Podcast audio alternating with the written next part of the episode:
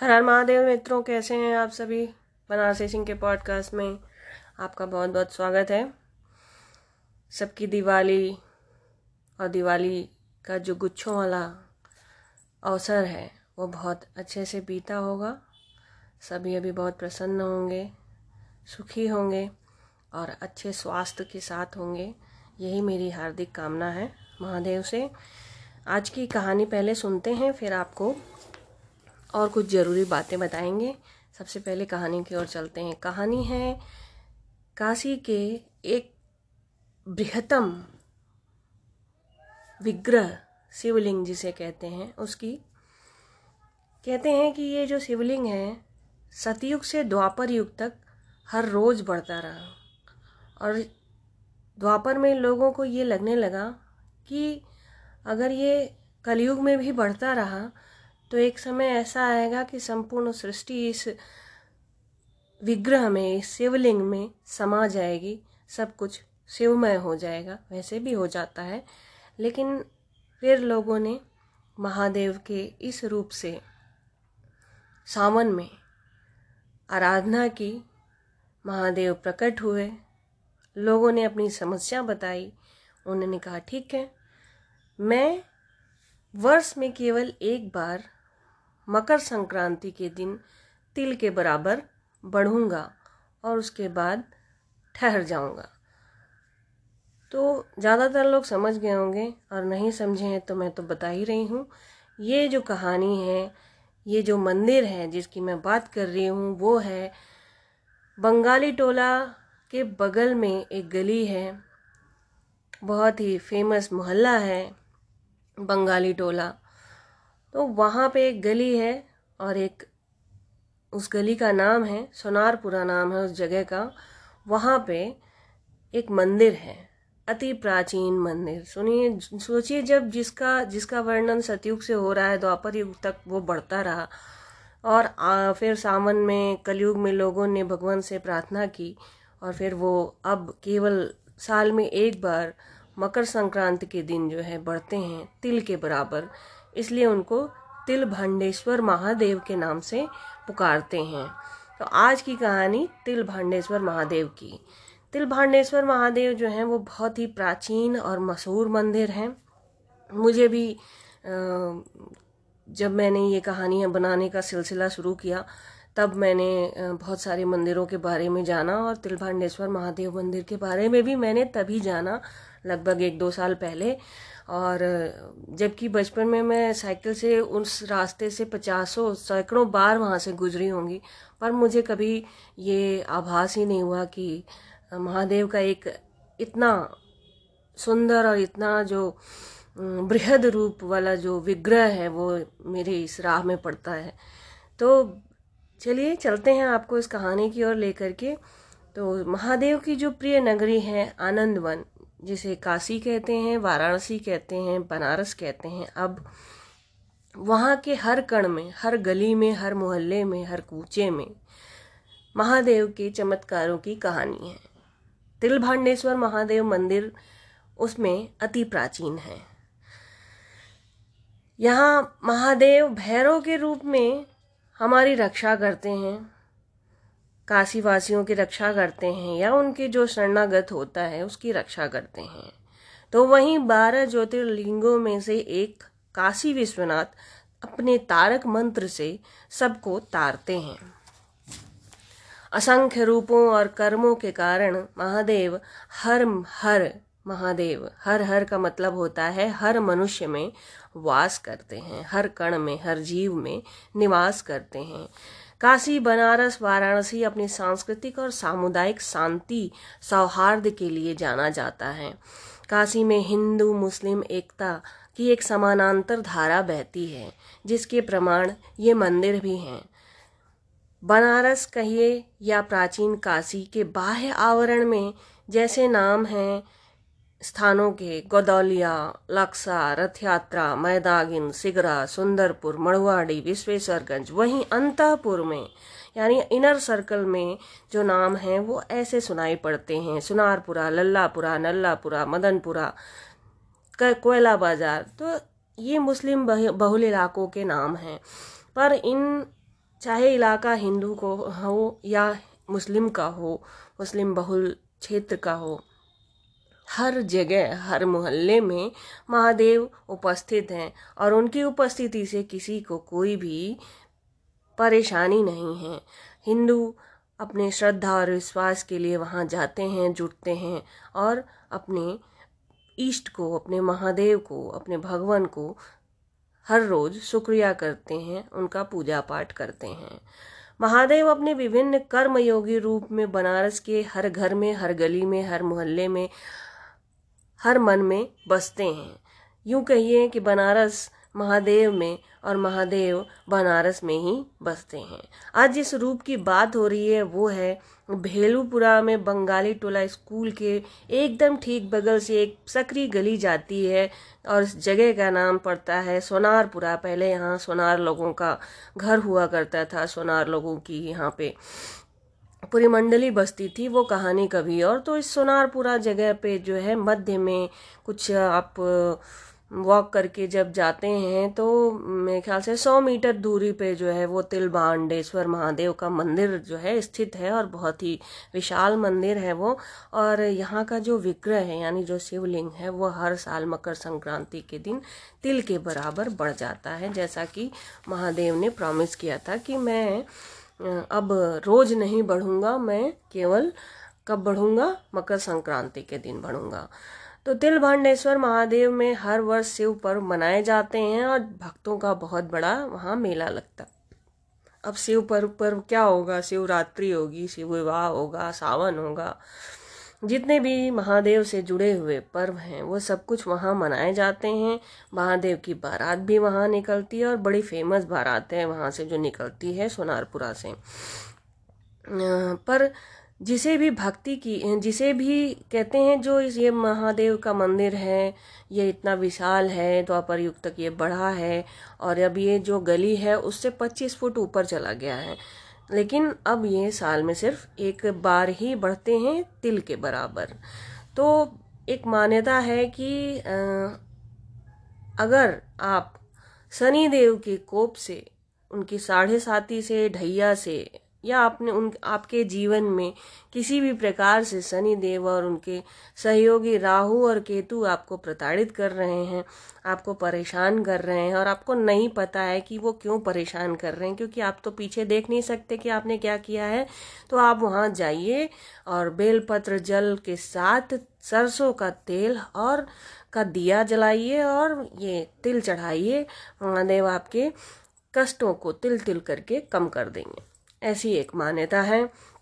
और लोग इसीलिए अब वहाँ जाते हैं नॉर्मल डेज़ में, सामान्य दिनों में, जो भी साढ़े साथी धैया से, शनि से, राहु से, केतु से प्रभावित हैं, जिनको लगता है कि उनसे कुछ भूल हुई है और उनको याद नहीं है, और वो, अब उनको इस बात का आभास हो गया है कि अब उनको इसके लिए प्रायश्चित करना है तो वो तिलभांडेश्वर महादेव के मंदिर में जाते हैं और बाबा के सामने अपनी सारे जो दुष्कर्म हैं, पाप हैं, उनके लिए क्षमा मांगते हैं और महादेव उनको धीरे धीरे उस चीज़ के लिए क्षमा कर देते हैं।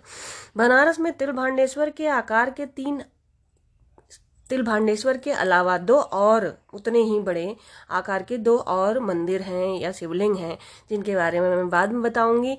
अभी कहानी तिल भांडेश्वर महादेव की। प्राचीन कहानी की माने तो इस धरती पर तिल की खेती होती थी, जो सोनारपुरा वाला जगह है, जो जगह है, स्थान है, आज सोनारपुरा के नाम से जाना जाता है, बंगाली टोला वाला स्थान है। वहाँ पर किसान लोग बहुत समय पहले जो है तिल की खेती किया करते थे। तो वहाँ पे बहुत अच्छा तिल उगता था। तो एक दिन क्या हुआ कि सहसा अपने आप ज़मीन फटी और उसमें से एक शिवलिंग उत्पन्न हुआ। लोग ने देखा, लोग आश्चर्य में पड़ गए और फिर भक्ति भाव से महादेव की पूजा करने लगे। फिर उनके पास जो था, उन्होंने उनको वही चढ़ाया। लोगों ने उनको तिल चढ़ाना आरंभ किया। तो तब से उनका नाम तिल भंडेश्वर महादेव पड़ गया। यह एक स्वयंभू शिवलिंग है, यानी ये धरती को फाड़कर स्वयं उत्पन्न हुए हैं। किसी ने इनको वहाँ स्थापित नहीं किया है ये कहीं पूरे दुनिया में, भारत में भ्रमण करके नहीं आए हैं, वो उसी यथास्थान प्रकट हुए हैं। इसीलिए इनकी मान्यता सबसे ज़्यादा है। काशी खंड कहता है, काशी खंड वही है जो काशी के बारे में, हर कण के बारे में विस्तार से बताता है। तो काशी खंड कहता है कि महादेव इसमें विराजमान हैं। जब काशी पर मुस्लिम शासन आया तब हर मंदिर की तरह इसे भी नष्ट करने का भरसक प्रयास किया गया। तीन बार यहाँ पर मुस्लिम शासकों ने सेना और सैनिकों को भेजा कि जाकर के उसको नष्ट कर आओ, उस मंदिर को, उस विग्रह को। पर तीनों बार ऐसी ऐसी घटनाएँ घटी कि सैनिक पस्त और महाराज जो सुल्तान थे हो गए ध्वस्त। तो अंग, फिर उसके बाद यही कहानी नहीं रुकती। अंग्रेज़ों ने शिवलिंग के आकार में जो वृद्धि वाली बात थी, उसको, उसके ऊपर संदेह किया। और उस संदेह को साबित करने के लिए उन्होंने क्या किया कि मंदिर को अपने नियंत्रण में लिया और उसके बाद जो शिवलिंग है, उसको धागे से बाँध के मंदिर का दरवाज़ा बंद कर दिया। दरवाज़ा बंद करके ये देखने के लिए बैठे रहे उनके वैज्ञानिक, उनके डॉक्टर्स, उनके साइंटिस्ट लोग वहाँ बैठे रहे कि देखें अब ये कैसे बढ़ता है और धागा टूट गया। उनका जो विश्वास था वो भी टूट गया साइंस के ऊपर कि भाई श्रद्धा जो है वो साइंस से ऊपर है। तो उन्होंने, उनकी तो आँखें खुली की खुली रह गई। अब उन्होंने मंदिर का दरवाज़ा सामान्य रूप से खोल दिया और लोगों को वहाँ दर्शन पूजन करने की अनुमति दे दी। उन्होंने निश्चय किया कि वो इस जो काशी है, जो बनारस है, यहाँ के मंदिरों और उनकी जो रहस्य है, उसमें हाथ नहीं डालेंगे, उसमें अपनी साइंस की नाक नहीं घुसेड़ेंगे। तो इस तरह से उनका जो अति विश्वास था, उसका भी खंडन किया हमारे तिल भंडेश्वर महादेव ने। इसके बाद एक और मान्यता है, कहते हैं कि माता शारदा यानी अन्नपूर्णा यानी पत्नी, जो महादेव की पत्नी है, गौरी जी, वो वहाँ कुछ समय आई थी, ठहरी थी, रही थी, तब से लोगों का ये विश्वास कि भगवान यहाँ हैं, ये और भी यहाँ बढ़ गया। समय बीतता गया, महादेव का प्रतीक रूप यह विग्रह बढ़ता गया। आज काशी के जिस गली में मंदिर बने हैं, पच्चीस फीट ऊपर चला गया है। वो जो विग्रह है वो पच्चीस फुट ऊपर चला गया है। लोग ऊपर से ही दर्शन करते हैं। दो मंजिला मंदिर है। काशी के सुनारपुरा क्षेत्र में बाबा का प्राचीन मंदिर है। बाबा के केदार खंड में स्थित। मैंने आपको स्टार्टिंग में बताया था कि जो काशी है, वो कई खंडों में बटा हुआ है। तो बाबा के केदार खंड में जो स्थित है यह मंदिर, ये इसकी विशेषता है कि तिल भांडेश्वर स्वयंभू हैं, यानी स्वयं प्रकट हुए हैं। लोक श्रुतियों के अनुसार यह शिवलिंग हर संक्रांति को एक तिल बराबर बढ़ जाता है जिसे मैंने अभी आपको बताया। कि सतयुग से लेके द्वापर तक ये रोज बढ़ता रहा और इतना बढ़ा कि लोग परेशान हो गए, घबरा गए कि सब कुछ इसी में समा जाने वाला है, क्योंकि हमारे महादेव क्या हैं? संहार के देवता हैं। तो लोग भयभीत हो गए और भयभीत होकर के फिर उन्होंने महादेव को सावन में पूजा करी और पूरे सावन पूजा करे तो भगवान प्रसन्न हो गए। बोले, बाबा, आ गए। बोले हाँ भैया, बोलो, क्या हुआ? बोले, अरे प्रभु, अगर आप इसी गति से बढ़े तो कलयुग तो आएगा ही नहीं। द्वापर में ही सब सिमट जाएगा आपके अंदर। तो बोले कि अच्छा तो फिर क्या किया जाए? बोले, ठीक है, ऐसा करते हैं कि मैं रोज नहीं, मैं, साल में एक बार संक्रांति को बढ़ूँगा तिल के बराबर। ठीक है? अब बोले, ठीक है। तब से बस वो संक्रांति में एक तिल के बराबर बढ़ते हैं। और उसके बाद जो है, इसीलिए कहते हैं कि बाबा अपने जो वादा है, उस पर उसको निभाते हैं। तो यहाँ जाकर दर्शन करने से जो मनुष्य है, उसका जो पाप है, वो बाबा के कहे अनुसार तिल भर कम होता है। तो अगर आप रोज़ दर्शन करते हैं तो तिल तिल करके आपका पाप जो है, वो कट जाता है। और आप जो है, एक पुण्य आत्मा के रूप में, जहाँ भी, जिसमें भी आपकी श्रद्धा है, वहाँ पहुँच जाते हैं। और इस यहाँ दर्शन करने वालों के, को माता का, अन्नपूर्णा का भी आशीर्वाद मिलता है। उसका जो घर है, वो धन धान्य से भरा रहता है, मन प्रसन्न रहता है। प्रत्येक दिन सुबह पाँच बजे से रात्रि नौ बजे तक यह मंदिर खुलता है। और अपराह्न में, यानी दोपहर में एक से चार के बीच जो गर्भगृह है, मेन जो अंतपुर है मंदिर का, वो बंद रहता है। प्रतिदिन सुबह छः बजे आरती होती है। यहाँ पर एक मठ है, जिसमें बाबा के भक्तगण देवगण निवास करते हैं और उनका, उनकी पूजा करते हैं वहीं से। यहाँ पर सरसों का तेल, तिल और बेलपत्र जल अर्पण करके भगवान महादेव तिलभंडेश्वर को प्रसन्न किया जाता है और उनसे अपनी विपदाओं को दूर करने के लिए, संकट को हरने के लिए प्रार्थना किया जाता है और शुक्रिया अदा किया जाता है। मकर संक्रांति के दिन यहाँ बहुत भीड़ होती है, लोग दर्शन करने ज़रूर जाते हैं। आप भी अगर इस बार मकर संक्रांति पर वहाँ रहें तो ज़रूर जाइएगा और जाकर के महादेव के इस बढ़ते रूप को ज़रूर देखिएगा, क्योंकि कहते हैं कि अभी भी उस दिन जो है धागा बाँध के ये देखा जाता है कि भगवान बढ़े कि नहीं बढ़े। मतलब इंसान है, हर चीज़ को चेक करता है। पर चलिए, विश्वास और आस्था के परे तो कुछ भी नहीं है। और यहाँ पर जो घटता है या घटा है, वो सब हमारी सोच और विचार के परे है। तो इस रहस्य को जैसा ही घटित हुआ, वैसे ही स्वीकार करिए। और आपका भला हो रहा है तो फिर क्या उसमें तीन पाँच करना। जाइए, भगवान के दर्शन करिए, मंदिर में जितनी भी श्रद्धा हो, उस हिसाब से अपना पूजना, पूजन अर्चन करिए, वहाँ बैठिए, भगवान को देखिए, निहारिए और उनसे जो है अपने कष्टों को दूर करने के लिए प्रार्थना करिए, क्योंकि इस पूरे सृष्टि में, इस पूरे संसार में एक महादेव हैं, जो स्वभाव से भोले हैं, निर्मल हैं, सरल हैं और वो फट से मान जाते हैं। और ना औरों को तो मनाने के लिए ताम झाम करना पड़ता है। बहुत सारी व्यवस्थाएँ और विधियों और रीति रिवाजों का पालन करना पड़ता है। पर एक महादेव हैं, जिनकी काशी और जिनके वासी। बस, बेलपत्र, जल और ये तिल और सरसों के तेल का दिया जला के कहीं घी का दीपक जला के अपने भगवान को, अपने बाबा को प्रसन्न कर लेते हैं और बाबा भी मस्त होकर उनको एकदम आशीर्वाद देते हैं। तंदुरुस्त रहो, मस्त रहो, स्वस्थ रहो, दुरुस्त रहो, बस जो है बदमाशी मत करना, नहीं तो हम तोड़ देंगे, क्योंकि वो तारक भी हैं।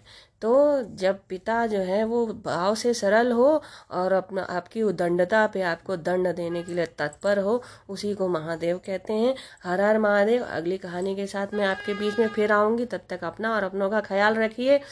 कोरोना गया नहीं है, सिर्फ़ छुपा हुआ है और जो छुपा होता है उसके प्रति हमेशा सतर्क रहते हैं। अभी उसकी खबरें बट नहीं रही हैं इसलिए क्योंकि अभी वो दूसरों में बट रहा है। तो अपने और अपनों का ख्याल रखिए, मास्क लगा के रखिए, दो गज दूरी का ध्यान रखिए, वैक्सीनेशन करवाइए और लोगों को बोलिए कि जितने भी इम्यूनिटी बढ़ाने वाली चीज़ें हैं, उनका उपयोग करते रहें क्योंकि आने वाले समय में ये फिर आएगा। तो जो फिर आने वाला है बिना इनविटेशन के उससे सावधान रहना ही एक उपाय है। फिर मिलेंगे बहुत जल्दी अगली कहानी में। तब तक के लिए हर हर महादेव।